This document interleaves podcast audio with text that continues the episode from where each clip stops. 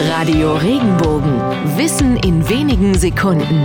Alltagsfragen leicht erklärt. Warum heißt der Daumen eigentlich Daumen? Jeder Finger an der Hand hat einen eigenen Namen. Der Zeigefinger, weil ihn die meisten benutzen, um auf etwas zu zeigen. Der Mittelfinger, weil er genau in der Mitte sitzt. Der Ringfinger, weil viele Menschen dort einen Ring tragen. Und der kleine Finger, weil er einfach der kleinste ist. Der Daumen könnte auch dickster Finger heißen. Zumindest wurde er so von den alten Germanen genannt. Die sagten zum Daumen damals Dumo oder auch Dumme.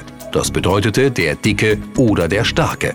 Auch besonders kräftig gebaute Menschen wurden von den alten Germanen als Dume bezeichnet. Und so wurde aus dem dicken Dume unser heutiges Daumen.